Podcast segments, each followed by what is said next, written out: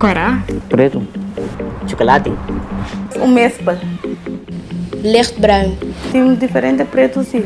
Want ik ben ook niet scoer van scoer. Ik ben gewoon lichtbruin. Preto moeder. Africano. Color klaar eigenlijk, pero toch bueno tiene blanco, wat er eh, net mee mee. Sombra di Collo, een film van antropologe Angela Roux, speelt zich af in de schaduw van kleur op Curaçao. Een verhaal over huidskleur, over de onzichtbare kracht van die kleur op een eilandsamenleving.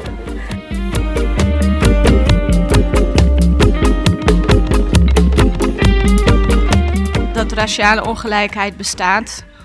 Het is niet een vraag of dat bestaat. Maar ik wilde graag weten hoe dat op Curaçao plaatsvindt en hoe rassenrelaties zich eh, verhouden tot de Judy Corsau identiteit. Die zegt, we zijn allemaal gelijk, we horen allemaal bij elkaar, we zijn, ja, we zijn allemaal kinderen van dezelfde moeder aarde. En hoe dat in feite eh, ras en rassenverhoudingen onzichtbaar maakt. Angela Roux maakte Sombra di Collo met producent Selwin de Wind en cameravrouw Hester Jonkhout. Alle drie brengen hun eigen bagage mee als het gaat om huidskleur. Ook Hester. Mijn voorouders, mijn ouders, die komen van Curaçao, maar ik ben licht. Ik ben in Nederland geboren, maar ik ben vanaf drie maandjes hier opgegroeid enzovoort. Ik woon weer hier. Maar ik mag mezelf geen Yukorso noemen. En dat en het feit dat ik licht gekleurd ben, daarmee word ik al in een soort hoekje geduwd van ja, maar ik ben niet de echte Yukorso. Ik ehm, woon hier nu twee jaar en ehm kon mijn vinger niet leggen op het issue van Curaçao. En namelijk, de, ja, er, zit, er zit een bepaalde pijn in de samenleving die ik wel degelijk voel en die steeds terugkomt. Als iets gaat over milieu, dan binnen de kortste keren dan hebben mensen een discussie over uh, Abuta Preto en Abuta Blanco en je staat aan de verkeerde kant enzovoort. Dus het issue van kleur komt heel snel naar boven, terwijl het eigenlijk niet ter zake doet. Dus dingen worden heel snel toegespitst op kleur. En ja, op, het, het splijt Curaçao door midden voor mijn gevoel. En daarom vind ik het zo belangrijk. Uh, de pijn die er is, is, die komt, dat is een gebrek aan erkenning. Um, en dan gaat het vooral over mensen die donker zijn. Niet zozeer de mensen die licht zijn, maar ook een klein beetje. Maar de mensen die meer aan de donkere kant van het spectrum zitten, die hebben er meer last van. Want ze zitten in, in de lagere klasse grotendeels. En hebben het over het algemeen moeilijker. Kijk, er wordt niet voldoende erkend dat de slavernij tot nu toe gevolgen heeft. En uh, men heeft zoiets van get it over with. Weet je, het is al voorbij. Maar de samenleving nu is nog steeds een gevolg van hoe die was, van de geschiedenis. En het feit, dat me het zo zeggen, als je donker bent en vooral als je man bent, dan heb je gewoon een andere positie in de samenleving. Als je een, een, lichtgekleurde man bent, dan heb je per definitie betere kansen.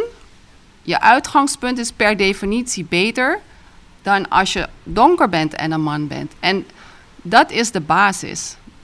Je moet gewoon harder knokken, je moet jezelf bewijzen. Terwijl als je, als je gaat solliciteren, dan weet je gewoon dat je een betere kans maakt als je licht bent. Dat is, en dat werkt door in alles. Je moet je gewoon meer bewijzen. En dat is, um, als je dat altijd moet ervaren, is dat vervelend. En die, die uh, frustraties, die worden niet serieus genomen. Die worden niet uitgesproken. Er wordt niks, het, het borrelt binnenin. Het komt er niet uit. En um, er is hier een heel mooi woord voor en dat, dat duidt het heel goed. En dat is rabia.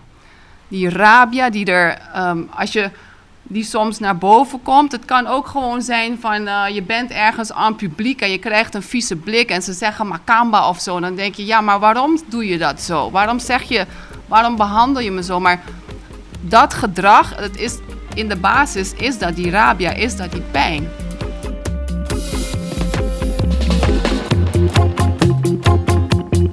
Ik heb uh, privé als vrienden uh, geen donkere mensen. Dat ze bij mij thuiskomen, nee. En dat ik bij hen thuiskom, nee, dat niet.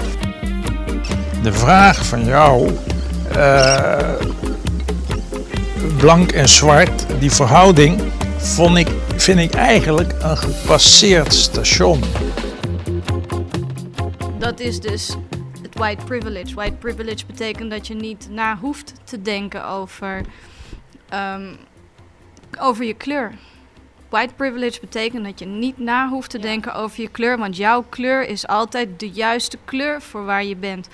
Het is, je bent in alle situaties ben je eigenlijk altijd oké. En dat betekent dus ook dat mensen het besef niet hebben. Ze hebben de awareness niet. En je kan aan de ene kant zeggen van nou, dat is ignorant en dat is, dat is stom. Je moet, je moet je ogen openmaken en dat moet ook. Maar daar moeten mensen ook een kans voor krijgen. En die kansen moeten mensen dan ook natuurlijk aangrijpen. Maar white privilege betekent dat je in feite kleurenblind bent. Dat vind ik van Curaçao zo, zo mooi. Die multiculturele samenleving. Dat een Jood en een Arabier in vrede naast elkaar eh, wonen. Of hier Palestijnen wonen, weet ik niet. Maar, maar het is hier een, een, een, een, naast elkaar wonen van mensen. Dat is ongelooflijk. Is een voorbeeld voor de wereld eigenlijk.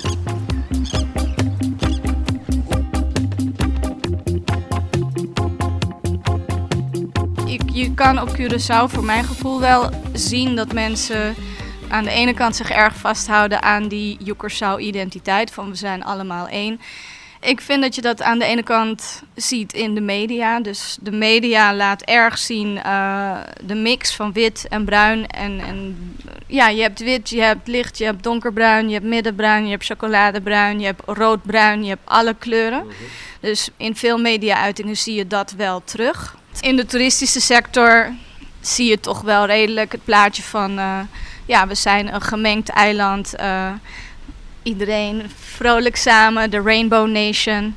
Maar als je hier woont en je woont hier wat langer, dan zie je toch dat er heel veel breuklijnen lopen op het eiland. Uh, een wit segment, je hebt een bruin segment, je hebt een volksklasse segment, je hebt een bovenklasse, een middenklasse, je hebt allemaal verschillende stukjes. Je hebt ook nog allemaal stukjes immigranten die ook weer allemaal een eigen bubbel hebben. Ik praat graag over bubbels. dus je hebt de, de, bubbel van de Nederlandse mensen die, die net hier zijn. Je hebt, je hebt allemaal stukjes. Die bubbels die raken elkaar aan en die, die lopen door elkaar heen. Die, die versmelten aan de randjes. Maar toch blijf je die bubbels houden. Nee, je hebt zeker, zeker allerlei vermengingen, allerlei gemengde relaties enzovoorts. Maar toch als je kijkt naar, ook naar hoe dat eigenlijk al vanaf het begin op het eiland is neergezet. Je had de Joods-Portugese groep, die sprak Portugees. En die had het Joodse geloof en hun eigen wijken. En je had de protestantse wijken. En je had... Je hebt allemaal stukjes op het eiland. Die kun je gewoon nog steeds zien in de demografie. In welke wijken waar liggen en wie waar woont enzovoort, wie waar uitgaat. Dus of Curaçao één is, nee. Het hoeft geen probleem te zijn. Maar diversiteit hoeft nooit een probleem te zijn. Het kan juist een hartstikke mooi uh, asset, een mooie toevoeging zijn. Maar het wordt een probleem wanneer groepen niet dezelfde kansen delen. Ik heb gemerkt dat naar mijn beleving dan is het uh, voor de blanken makkelijker om voor zichzelf te beginnen. Maar naar mijn beleving voel ik toch wel dat, dat onze eigen mensen, vooral op het gebied van zaken doen, onze eigen mensen, dan discrimineren ze doen graag eerder zaken met een buitenlander dan met hun eigen mensen. Helaas voor ons is de donkere kleur geen Europese kleur. En ik denk dat het heeft te maken met cultuur. De Europese cultuur is heel erg vooruitstrevend en uh, gaan voor wat je wil. En de donkere cultuur is toch een beetje onderdanig. Niet veel willen zeggen en liever een volger zijn dan een leider zijn omdat het dan gewoon dan makkelijker is en in jouw beleving, dan val je niet meer mee lastig. En mocht het ooit een keertje fout gaan, dan kan je jezelf nooit uh, de schuld geven. In de film zitten er, zitten er genoeg voorbeelden van, van bruine mensen, donkere mensen die vertellen dat ze harder moeten werken, dat ze niet serieus genomen worden. Een meneer in, uh, in Yanwe Die vertelt, hij is een bankmanager. En, uh, en hij vertelt hoe mensen hem aanzien voor, uh, voor de tuinman. Me acorda dat tinha um evento anto nossa bai anto enana um amigo holandês de mim vai será me conheci com um, gerente na, na cabeça de organização evento anto bisa minha vriend é uma marqueta wagme depois de conhecer aqui que amigo é de um, werkt hij voor jou werkt hij voor jou? Wat doet hij voor jou? Uh, de tuin of auto wassen of zo? Echt echt. Maar maak je mee in nana me diz que gai, você aqui tá passando, não, me sale bai, fedidena, não, que quer que dentro. Ele diz, não, não, não, tá comigo botar, quer que costa, hein? Ele diz com o amor, não, tá me consejero financeiro, é amor que tá.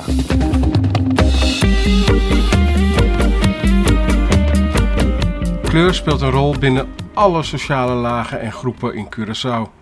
Maar is het effect van kleur en discriminatie ook hetzelfde binnen al die groepen? als je licht bent en je wordt buitengesloten, je mag niet naar de club. Of uh, mensen doen uh, vervelend tegen je als je bij de snack komt binnenlopen. Of ze noemen je makamba. Dan doet dat wel pijn. Het is niet leuk, maar het beperkt je verder eigenlijk in niks. Niet in je kansen op onderwijs, op een baan of uh, verder komen in de samenleving. Het beperkt je niet in je toegang tot je netwerken. voor een donker persoon is dat heel anders.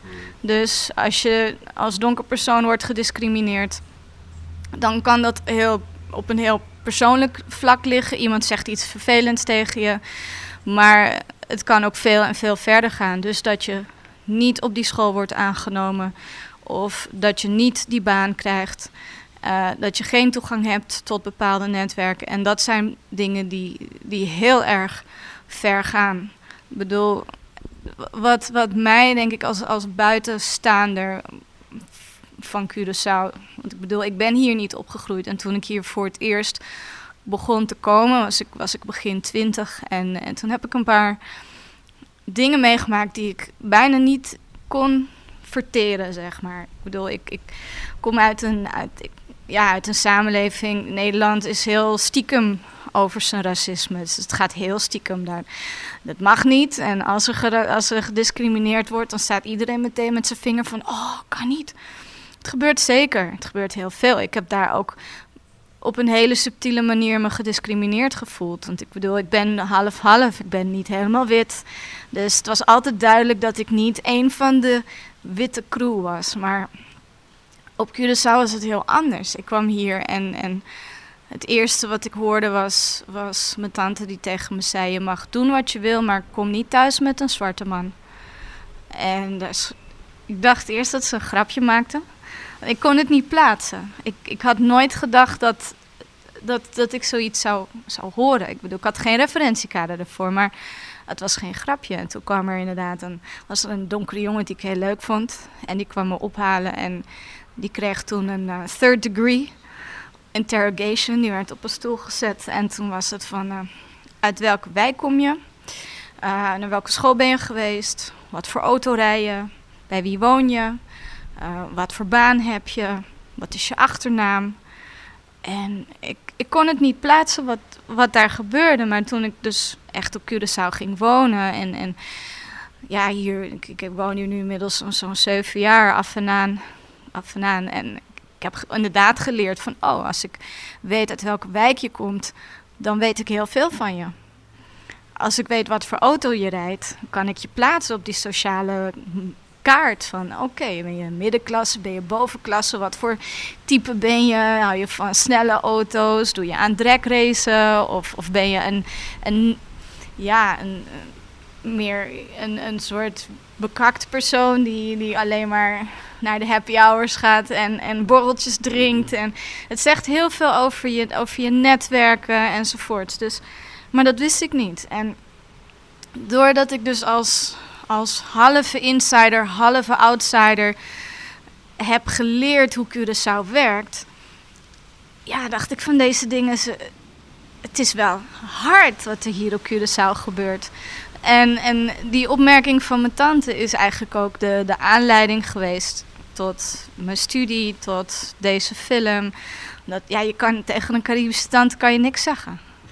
Je kan niet terugpraten. dus ik heb gewoon geluisterd. Niet geluisterd, ik heb gewoon het aangehoord en ik ben gewoon mijn eigen gang gegaan. En ik heb natuurlijk ook van alle kanten, in ieder geval, ja, van haar dan meegekregen van dat donkere jongens, dat, dat, dat, dat, dat ik dat niet moest doen. En toen ging ze op een gegeven moment, ging zij voor mij bepalen van dat is dan een bruine jongen waar je wel mee mag. En dat is een bruine jongen die, die niet en die wel. En mijn moeder was niet, is niet zo. Mijn moeder is niet zo. Mijn vader ook niet. Ik bedoel, bij ons thuis is, is discriminatie iets, iets wat onmogelijk is. Mijn vader die heeft een geschiedenis, uh, is een tweede generatie Holocaust survivor. Dus die is absoluut allergisch voor alles wat met discriminatie te maken heeft. Of het nou over homoseksualiteit gaat, of kleur, of religie. In die traditie ben je opgevoed. In die traditie ben ik opgevoed. Dus maar goed, het, het, op Curaçao komen en ontdekken hoe, hoe die samenleving inderdaad werkt met hele fijne nuances en, en de rol die kleur daar dan ook in speelt. Ja, dat, ik vond het aan de ene kant fascinerend en aan de andere kant echt Want het creëert zoveel onnodige pijn. Het hoeft niet.